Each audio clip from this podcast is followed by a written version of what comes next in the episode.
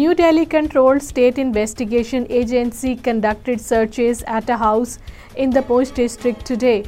According to Kashmir Media Service, the S I A sleuths carried out searches at the residence of a civilian, Muhammad Hafiz, in Kanuyan area of the district in the wee hours.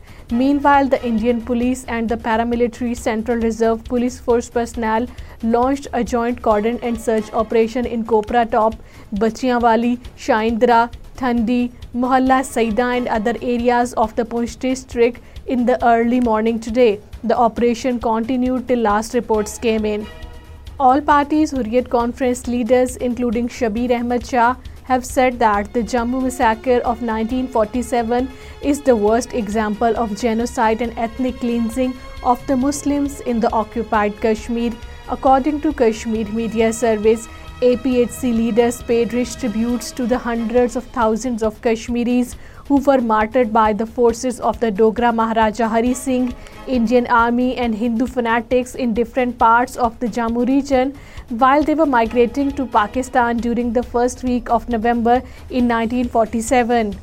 People's Democratic Party President Mehbooba Mufti has described as outrageous the order of the authorities of the occupied Kashmir, warning the government employees of disciplinary action if they resorted to demonstrations and strikes to press for their demands.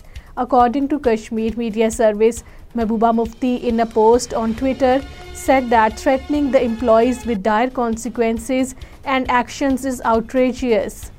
Kashmiris on both sides of the line of control and across the world will observe the Jammu Martyrs' Day on the sixth of November to reiterate the resolve to continue the mission of their martyrs till they achieve their right to self-determination.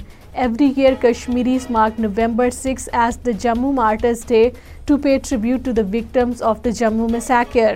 India's dreaded National Investigation Agency has arrested two members of the prominent Muslim representative organization Popular Front of India in Rajasthan in a false case. According to Kashmir Media Service, an official said that the N I A arrested Wajid Ali and Mubarak Ali, both the residents of the Kota city of the state, were arrested for organizing training of the young P F I members along with three other persons, Muhammad Asif, Sadiq Saraf and Mohammad Suhail.